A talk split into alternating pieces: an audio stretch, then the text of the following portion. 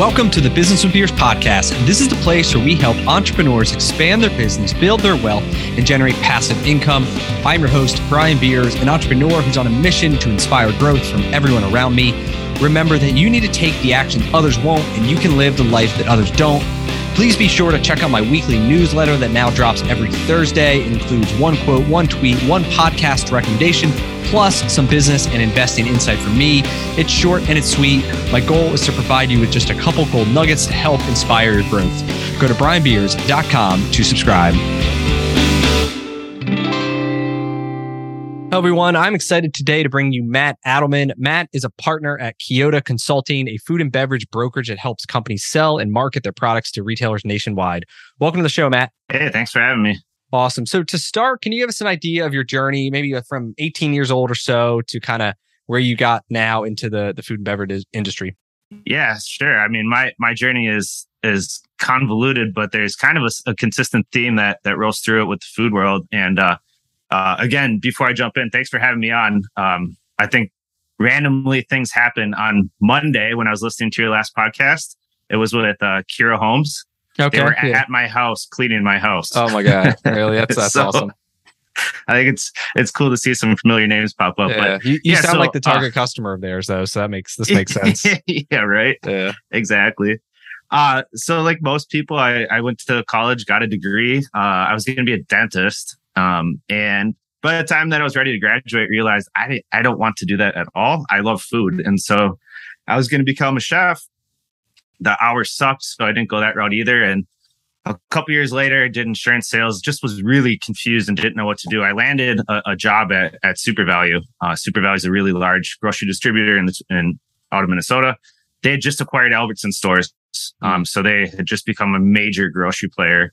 Uh, and I was brought in to be an analyst on the bakery team. I knew nothing about any of this stuff, but they liked me in the interview. They brought me in and, uh, you know, I've spent the last, call it 15 years in the food industry, managing all sorts of different brands and categories for major retailers for uh, Land O'Lakes on the marketing side of the world at Target Corporation, managing the deli division.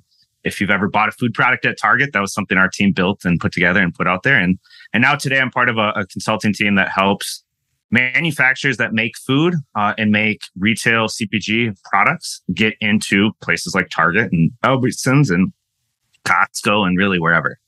So okay. it's, it's been a winding path, but uh, uh, I, am super happy where I am now, and we do a lot of really cool stuff.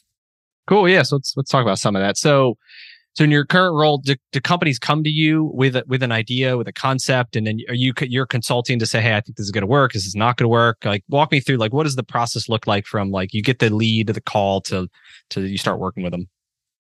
Sure. the The food industry is, I mean, it's it's still old school as can be. We we do get some calls in, and we do have some folks that reach out through, you know, email, whatever. But oftentimes, you're meeting someone at a food show, and you're going to their booth, and you're looking at what they have, and uh, if something kind of looks right or or there's capabilities that you see there that you know a customer wants, like Target, uh, you start to have a conversation with them to say, well, what what are you guys all about? What can you do? Uh, are you interested in trying to go after, um, you know, a large player, or are you guys more of a regional brand? So it really it starts at the the typically a trade show level, um, and then yeah, we're we're going to sit down and talk about what do you guys make today? Does it fit in retail? This is what the customer wants. Can you do X, Y, Z? And it becomes this really big uh, back and forth collaboration okay. on trying to get a product that fits the market. So, so backing up a step, just so I understand. So, so Target then hires you guys and other companies like you to then help like bring products into their store. Can you can you like walk with the relationships again? Can you break that down? Sure. The the industry. So we're hired by the manufacturer side, and and Target or whoever. I mean, they we're there to really help support. I know Target, right? So I work a lot with them. The, the manufacturer would hire me or hire a company to say, we want to launch, I don't know, donuts. Here's what we can do today. Uh, help us figure out how we go to Target. Now, a lot of people in this space would just bring the product to Target or bring it wherever and say, Here, here's a donut. Do you want to sell it? But I've worked on both sides of the desk. So a lot of what we do and specialize in is, is sitting down with the manufacturer and saying, we need to tweak X, Y, or Z. We need to do this. This is the flavor profile. This is the size it needs to be. This is how it needs to go through the transportation system and and and all that sort of stuff. Um, and so we're helping inform the vendors who is our customer to ultimately get the product to shelf. Okay. And that's because you, you used to work for Target. You were on the, you said you're on the other side as part of your history, but just that was part of your role was on the other side of it, buying from manufacturers. Right. Got right. it. So I, I was the guy at Target deciding, hey, I like that donut. Let's bring it in. Uh, but I need it to do all of these different things that doesn't do today. Got it. Got it. Cool. So that's, I guess that's part of your competitive advantage as this consulting company now is because you're on both sides of it versus somebody who's just, you know, kind of all push, no pull or whatever, whatever it looks like. Right. Yeah. A lot, a lot of people, especially smaller up and coming um, food companies or really any person that makes a product that they want to sell into a big retail company, they think their product is like the perfect thing as is, right? and so they they put all this time into designing what what they think is right and they don't always take into account like what does the person at target want what does the final guest want what does the consumer really want at the end of the day so a lot of people are really focused on here's the capabilities i have mm. matt just go sell this as is and where we come in it's what i appreciate your capabilities but we got to tweak a couple things because it doesn't fit in its current current yeah. form so are there some are like totally obvious ones that that are kind of like the no brainers that you have to kind of walk them through each time in terms of the what's like I don't know the, the the packaging of it or whatever. So usually what ends up happening, we so we work a lot in the the deli and the bakery business. So we're in like the fresh, think like the the I don't want to call it the fancy part of the store, but that's where a lot of like artisanal products are. We work with a lot of artisanal brands that artisanal is like fancy, right? For yeah, the cheese or like the pepperoni. Cheese or... is a great example. Yep. Yep. So I'll go meet with the cheese manufacturer who makes like the greatest cheese ever, right? And it, it, it is really, really good and it's awesome and it's it's so high end and so cutting edge. Uh, there's only so many people across the country that really care about really high end cheese, and so it's going into a company like that or or a charcuterie company that makes you know sliced meat or cured meats, and saying, I, "We have to figure out how to hit the masses with your product." Uh, otherwise, you're only going to sell into boutiques, which is totally fine if that's the business model you want. But it's having that conversation with a lot of folks to to help them understand their product is it's awesome, it's great, but it needs to change a little bit if depending on where you want to go, target market type stuff. Gotcha. Which could be down like a downgrade from their top tier level, right? If they want to get to more, it could mass. be a downgrade. It could be a size change, right? Like they make this super fancy product and it's a one pound item and it costs twenty bucks. We'll make this super fancy product, but make it a six ounce item and it costs ten bucks. Maybe that's more appetizing. Hmm. Or it could be a complete product rechange. Like there's lots of options we're going to go down, but uh, at the end of the day, it's always we know what's going to sell at retail. We know what the buyers are looking for and what the customers want for the accounts we call on, and then it's guiding the manufacturers to to create that product that fits into it. Okay. Are there any big trends that you see that are that are changing in the whole like you know consumer products? You know the the products you're bringing in now versus what it was a while ago. In the food space, it, it has changed dramatically in the last two years. I, are you a big foodie? Do you do you follow any big food trends? Sort. I mean, I'm aware of them. so in we'll, we'll call it 2018 2019 there was a really big push for like plant-based yep. super healthy all of this flexitarian lifestyle right and then the world shuts down and i mean if you saw pictures right grocery stores were completely out of stock yep except there was one product type that was in every grocery store you could find it everywhere if you wanted plant-based items, that was like your time to shine because that's all that was left because nobody wanted it. they wanted the tried and true things that just gave them comfort and made them happy. And okay. you know, at the yep. end of the day, like if I'm stuck at home, I want a great tasting item. I, so things like that that were uh, kind of more cutting edge. People didn't really know what it was yet. That's mm. really slowed down a lot in the last couple years. And there's been a huge shift back to comfort in in this crazy inflation economy that we have right now right? Everything. I'm sure you've heard the food industry in particular yeah. has just been absolutely crushed by this. And so, like, if I'm going to go buy again a, a, dessert, right, a bakery item, I'm going to spend ten dollars on it, that thing better be really good. And so we yep. see a lot of shift back towards um, things that are really easy to make. So we call it like ready to cook or ready to heat. Like think uh, a steak that's already seasoned, right? I'm gonna yep. bring it home. I'm just gonna cook it. I know it's gonna taste good. I'm gonna buy a really decadent dessert item. So it's like all this health and wellness stuff pre COVID is gone. It, it's back to just give me good products at a price that's kind of okay. Yep. Which is crazy. Yeah.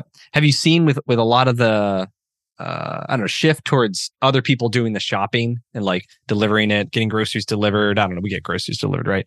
Has has that behavior been a, a shift at all in terms of the products that are that are moving more now because of because of it all?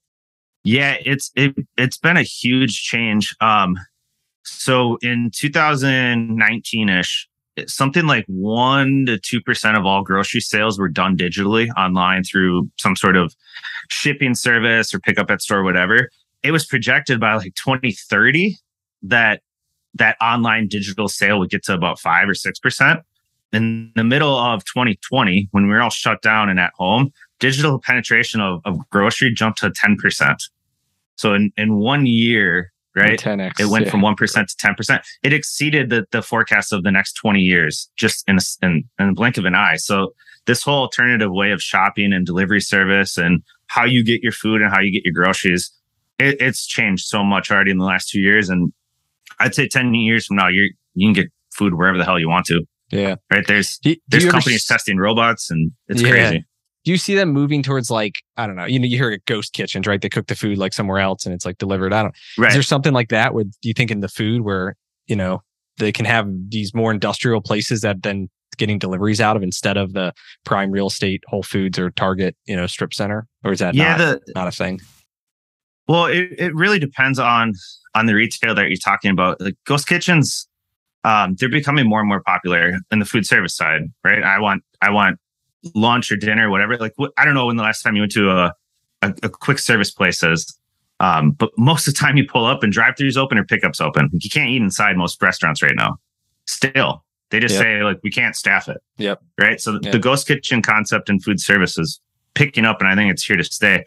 On the on the actual grocery store side, if you don't have people coming into your stores, you you miss out on a lot of the impulse and you miss out on a lot of the cross selling opportunities. Mm. So I don't I don't think it's going to completely shift that way. But you know, if you go out of America, like Singapore, it's big in, in that market. Technology and, and everything and the way you shop, like you don't even have a cart, you don't have checkouts anymore. You put it oh, wow. in this little robot thing and drives around the store and you put stuff in there and then you go to your car it runs through the checkouts on its own. It rings up on its own, and then it goes to your car. Yeah, like, that's crazy. Yeah, you hear uh, Amazon testing that in a number of stores. Some of those that that concept at these very small like footprints. So it'd be interesting to see uh, if, yeah. if we continue to evolve. That'd be nice. You know, it's terrible to wait in line. You know, after you've spent you know for me like half hour wandering around the store trying to find stuff because I'm never there. but uh, I get that right, and it's the the Aval- the the Amazon test uh, like in, in theory i do think that's going to become much more of, of the norm. It's the, the contactless paying the, the no waiting in line right? You you get an item you put it in your basket and your basket knows what you have. And then you press a button and i'm done and you check out and you go. Like it, it has to right? Because right now you go to the grocery store and you stand in line for 20 minutes because there aren't enough people to to hire yeah. to be a cashier. Yep. It's it's kind of a self-fulfilling thing Cool. So back to back to some of the the the companies you worked with. So what are what are some of the most successful products that you've helped launch, and you know, kind of what what are some of the factors that you think made it successful?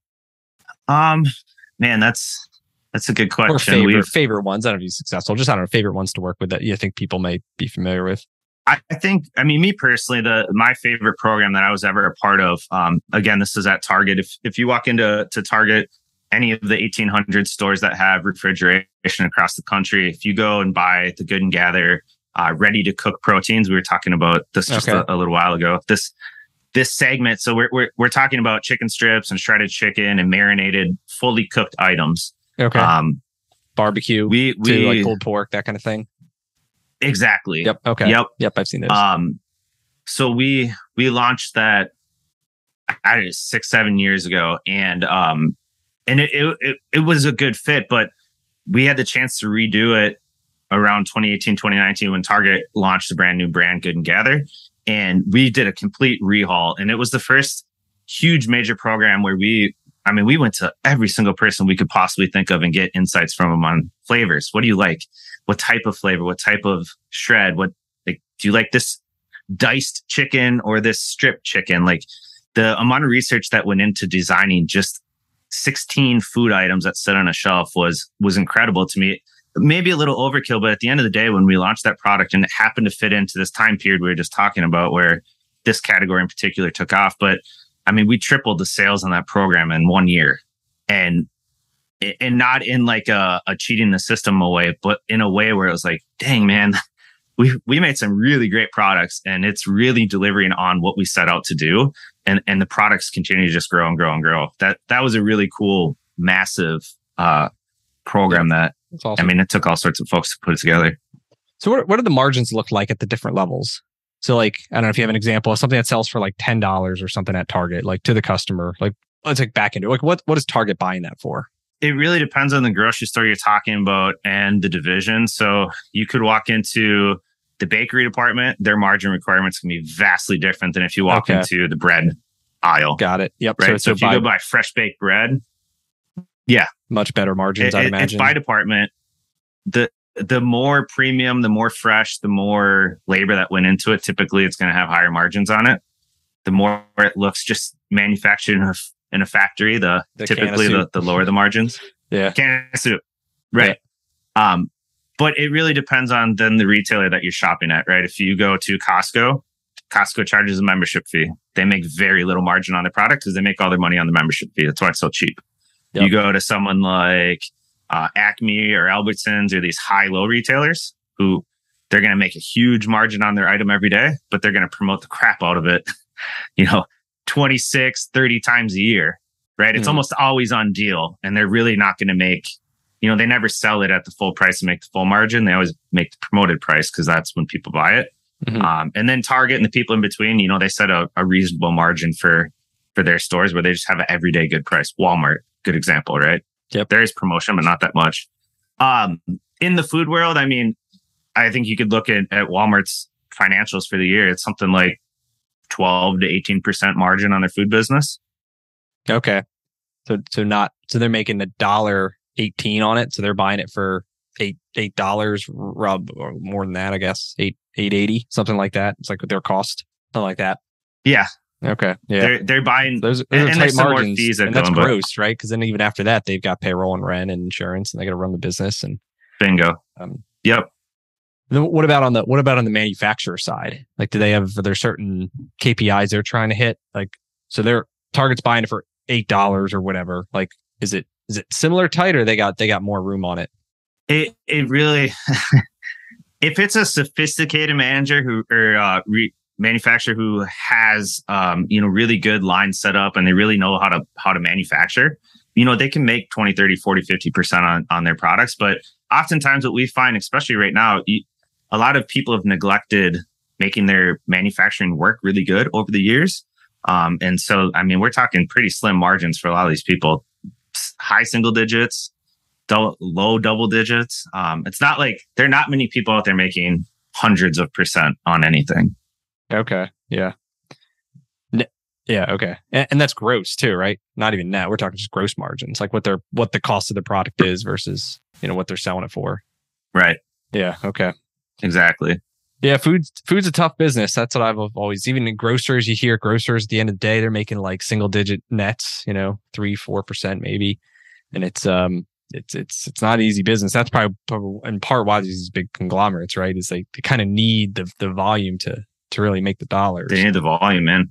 So, well, you mentioned the the kind of the ghost kitchen idea. Um, I mean, think about it like this. It, you know, you get the ads in the the paper, right? And on the front page, it's got one pound of ground beef for a dollar, whatever it is, right? The super super hot priced items on the ads, they're usually selling at a loss. A okay. lot of these retailers. It's just to get you in the door. Yep. Right. So if you take away getting people in the door, that's like half of the strategy is gone. Yep. Yep. So then they would have to do it through their app, right? Like you're you're you're shopping yeah. through the app, and then that's where the like they, they probably have to get better at the, the cross promotions and the selling and the recommendations and all the stuff.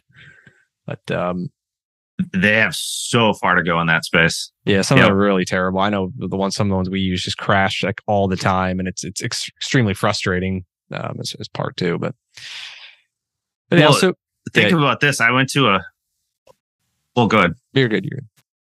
I went to a um right before the everything shut down. I went to this digital trade show thing out in Vegas. They brought on all these retailers and all the all the buyers and all these CPG manufacturers to talk about digital trends and what's happening.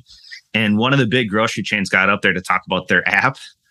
This is back to what you were just saying. And uh, what they were most excited about in their app was that they could serve up their weekly ad to more people. The same ad that went in the newspaper. Hmm. Right. So they were happy on the digital side to just be able to serve the same thing that they were already like there's no innovation. There's nothing Yeah. else about cross promotion or you know getting a little smarter about the business. Does does each one have their own? Is that part of it versus like you know, so they each independently are trying to like move in the same direction versus you think I don't know, and they probably don't want a shared like software provider, but you think that somebody comes in and makes just a better mousetrap and then license it to all these different companies. a lot of them are trying to do their own thing and they don't have the budgets to do it or or the the know-how to do it um, which is why you see such a disjointed Mm. digital experience from so many grocery stores Cool. So kind of pivoting to um I don't know, maybe on, on a kind of more personal note in terms of so you, you make money from your job and your work and kind of your investments, and then then where do you where do you put your money? How do you how do you I guess view kind of growing your wealth? Uh, I see you got Psychology of Money behind you there. It's a great book, one, of- one of my favorites. so I uh, probably subscribe Yeah. to similar concepts. But um, but anyway, so how do you how do you kind of view all that? Uh you know on the investment side i i diversify a little bit. I've got some money in the stock market but i i went big into real estate i don't know seven eight years ago uh building up a rental portfolio. So most most of the money that we have um at the end of the day goes back into building the rental portfolio in a in a very hands-off way though. Okay, okay, all all in your area, in Minneapolis. We we're not in Minneapolis, but we're all in Minnesota. Okay, So we we picked a, a slightly different, smaller city center to to buy our rentals in, and we have a management team up there. They do all the stuff for us. okay, that's that's good. Is that is that kind of the, the continued path, or is it you going in a different direction, or is, do you like it? Man, I uh I I have gone so back and forth on this one, and I I had visions of being this apartment guy and wholesaler and flipping, and at, at the end of the day, you know, it, this has been a journey, dude. Like I, I'm talking two months ago, I sat down and was like, food is what I love and what I really know. Like, why am I killing myself trying to do all this real estate stuff? And uh, so the path forward is we'll keep acquiring single family duplexes, small apartments in in the the area we invest in. We'll passively let it manage and just focus on growing the food business and and launching more food products. Yeah. Yeah, I've been been on that same journey as you where we actually, you know, similar we had did some flips, we did some single family homes and you know, and then I was getting, you know, we were you know, I, I, I know, we had management companies, but they they weren't the best. And then I, I'd be getting all these calls, and I'd be dealing with all these tenant issues, and like, you know, I had ten thousand dollar repair on a on a place that cash flowed like three hundred dollars a month. Like it would take thirty months, like three years, to pay back what this this one thing costs us. And it's like, why am I why am I doing all this? Like this is not like Yeah. this doesn't make sense. All the all the like time, the energy, the effort, the like the mental space that you have to dedicate to worrying about. You know, I had a lady die and die in a place, and just like all this stuff, Oh, right? man. Like she was the same one that had the the, the ten thousand dollar repair to it, and place must have been like cursed. But um, Oh, geez. so all this stuff that's like you know, like at the end of the day, is it is it all worth it? Versus saying, hey, what if I just take that energy, I apply it to my business, I could totally like get way more compounded gains and cash flow, and then I can have more money that I can then go and put in passive things, whether it's you know a more passive role in real estate or whether it's syndications or you know uh, there's tons of different things you can do that beyond the stock market Absolutely. um but then like not Absolutely, about it yeah. i think a lot like in the psychology of money and i think it's like it's like one of my favorite books i've read over the past year which is that that concept of you just these compound you just like keep putting money in you don't worry you don't play the games like and you, you play you play different games. And like like a lot of times we play a long-term game in our minds where we're like we want uh you know it's a 10 year timeline right? Or or a 30 year timeline or a 50 year timeline. But then we're like looking at the daily stock price and we're like trying to compete with like day traders and all this stuff. But it's like they're playing a short term game right? Right. and most people like 95% of the people or maybe it's higher we play a long term game but if we start competing to try to play a short term game mindset by looking at the stock price every single day it like totally defeats the purpose if we're trying to like you know play these games of timing the market and all this stuff so anyway it's uh Well, you uh, you can't, right? yeah you Like, can't It's just Yeah. it's what is the stat? I always I always butcher it, right? Uh, eleven times or whatever in the last twenty years. If you were out of the stock market for something like eleven days, you'd lose like hundred percent of the reach. It's just there's no point. It, it's so draining. That psychology of money book.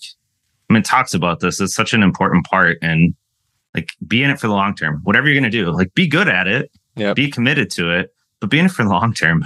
and then it's just like consistency. And so even for us, for like on the real estate side, it's been, you know, uh, you know, so now we invest in like, you know, we can buy our own properties that we occupy. I, I do still have a, a, a few rentals.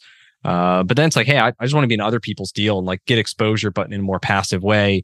And that, you know, we can just keep stacking those deals up, right? And then you get cash right. flow, you get appreciation, you get taxes, you get all the benefits. Um, but there's zero, there's literally zero work that goes into it. And so um, I think I think for a lot, it's just kind of trying to find the balance between like the risk. It's like it's it's risk, obviously, it's reward, but it's also like time. And so for a lot of people like us, if we're trying to build businesses, we don't have the time. So it's like to to invest in something that takes a lot of our time is actually costing us a lot more than just what the cash flow is.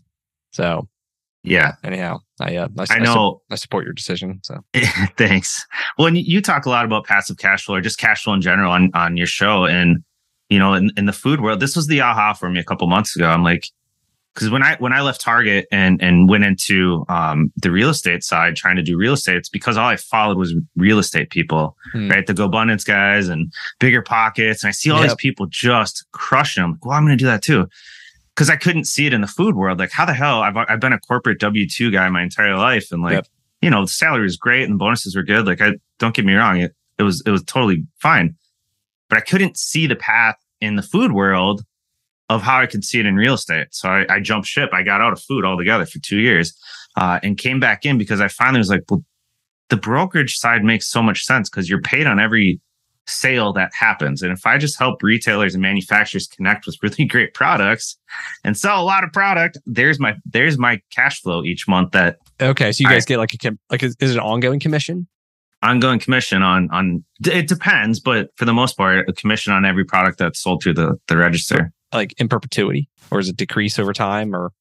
It, it's typically they're going to be set up for some sort of time frame, and then you'll negotiate back and forth, um, you know, as the contracts come up. But yeah, usually it's if if in my world, most brokers, and no offense if you're listening, other brokers, they suck. They, they don't do their job. Like I'm sure you dealt with it in, in it's all buying businesses. Business right? brokers are the same the same way too, and a lot of them it's just volume and deals, not necessarily right. like the best deal or you know what's best for the people. It's kind of what's maybe best for, for them, even whether it's intentional or not. Right, and like I I am just default wired. I I can't operate that way. I'm gonna really try to make the best stuff and sell the most for both people. Um, and so the mindset that I have, uh, it gets me really excited to wake up and try to sell more food products hmm. than it did to try to sell more real estate. Okay, and it's a cool business model because it's like a recurring revenue model, Bingo. right? Where you can build this thing. I guess is you know eventually it drops off if you probably don't you know fill the funnel, but it's not like you know it's a total hustling trading time for money in a sense where you know as soon as you do it, you're done. It's you get rewarded if if you did a good job, and then they'll probably come back to you for the next product too, right? Like, I guess that's probably part of the your ongoing relationship. Exactly. So, huh, that's pretty that's pretty cool. Um, so is that your so your other book, the Vivid Vision, is is that kind of the, the the new vision then? Is is kind of building this brokerage up to to be yep. a, a big player? Yeah, exactly. We um the the brokerage itself right now is kind of a niche player. Um, we work with some of the really big grocers out there, but we're really bakery deli in the fresh world in general. And there's only two of us, but we manage I don't know, 150 million dollars of retail sales. Okay, like it's it's pretty big considering. Um, but yeah, the vision is take what I know, take what you know my partner knows, and get some more people on board and build this thing across the country. Because that's okay. what there's a what lot do you to need had. to scale. Like, what do you need to do? the biggest thing what depends on the retailers we want to go after um, i'm i have a benefit i live in minneapolis so target makes sense yeah oftentimes okay. this is face-to-face stuff so if we're going to scale we need people in the markets we want to go after uh, we need a lot of people on the analytics side who are really good at numbers and data and looking at trends and helping make sense of that um, so it's it's finding the right salespeople to help grow and then finding the right analytics people that can you know provide a lot of value at the end of the day you need someone in uh, Bentonville, huh? I don't know if I want to go that route. Uh, that's a different beast altogether. Yeah, we'll see. Yep. Um, yeah, I'm, I'm, sure you could probably do pretty good with, with without them. I wouldn't mind someone down in Florida. Publix is fantastic. Okay, sure, yeah. And I like yep. Florida. Yep. Yeah, I went to school in Miami. Some. Well, oh, you did. Publix was the only place that we could go to get like uh, uh, something that was similar to hoagie up up here in the Northeast, right? They called them subs, but they um yeah they were the only place had like fresh bread and like it was like way better than like I don't know the subway or whatever the other options were. Um, so anyway, know, Yep. I, I like Publix, but cool, man. All right, well, I appreciate you coming on the, the show here and, and sharing kind of your insight. It's definitely a cool business model, and um, you know, excited to see kind of what you continue to do and and, and build the business. Well, yeah, man. I, I appreciate chatting with you and letting me uh, share a little bit about we do, what what we do here. And I mean, the food world is a it's a jungle. It changes every day, but Yeah, it's fun yeah. to be in. Awesome. So, where can listeners connect if they're interested in in like in contact with you or learning more about what you do? I mean, the easiest thing if you just search Matt Adelmann. Um, I I have a up and coming YouTube channel. Um, I'll be launching a podcast here in in a few weeks called The Hardest Deal. Um, but yeah, if you search Matt Adelmann, you'll, Okay. you'll be able to find me. Uh, YouTube's probably the best. Yeah, what's YouTube about? Um, so I talk about the hardest deal. I talk about sales and marketing. I talk about the food industry. I talk about business and just how to, you know, get better at what you want to do and create the life that you're trying to create. So that's kind of my mission right now between that and food and Cool. having fun. Awesome. Cool. Thanks again. And uh, yeah, we'll be chatting. Thanks, man. That's all we got for this episode with the Business with Beers podcast. One thing that would really help both us and other new potential listeners is to rate the show and leave a comment in iTunes, Stitcher, wherever you listen. Also, make sure to link up with me on your preferred social media platforms LinkedIn, Instagram, Twitter, Facebook. You can find all my links at brianbeers.com. Please just share the podcast with anyone who you think might enjoy it. And until next time, remember to take the actions others won't to live the life that others don't.